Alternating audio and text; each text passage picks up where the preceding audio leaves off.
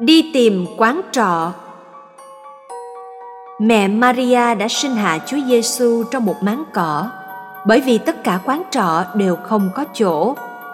Nghe đến đây, chúng ta cũng có thể hình dung trong đầu hình ảnh Thánh Giuse và mẹ Maria đã rảo bước gõ cửa tất cả các quán trọ trong vùng để tìm chỗ trú ngụ, nhưng không còn nơi nào có chỗ.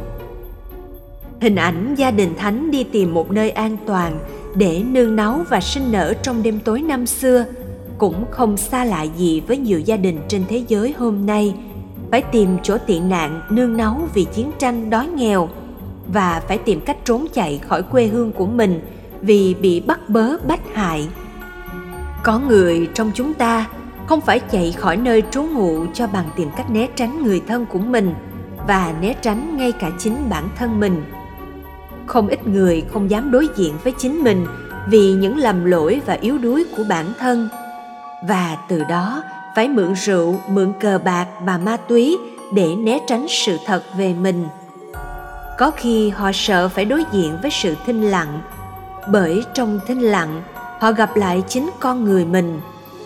Vì thế, họ phải tìm đến những tiếng ồn khác để khỏa lấp, để quên đi và né tránh chính ánh mắt của mình khi nhìn về bản thân. Tất cả những người đó đều đang chạy trốn, đang tìm cách tị nạn. Lúc này, họ cũng đang rất cần một quán trọ, nơi mà họ có thể tìm lại được bình an cho tâm hồn. Một chút suy tư. Bạn có cảm thấy mình cũng đang tìm một chỗ trọ chăng? Nơi làm bạn cảm thấy mình và người thân sẽ được an toàn, hay chính bạn cũng đang chạy trốn chính mình? Và có điều gì đó về con người mình mà bạn không dám đối diện? Bạn có dám dâng lên cho Chúa chính con người đó? Chung quanh bạn có ai cũng đang tìm chỗ trọ chăng?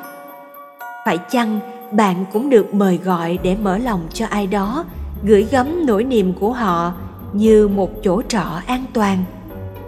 Có ai đó đang cảm thấy cô đơn, không được tiếp đón mà bạn biết? Bạn có sẵn sàng đón tiếp người đó trở lại và giúp họ tìm được niềm vui trong mùa Giáng sinh này?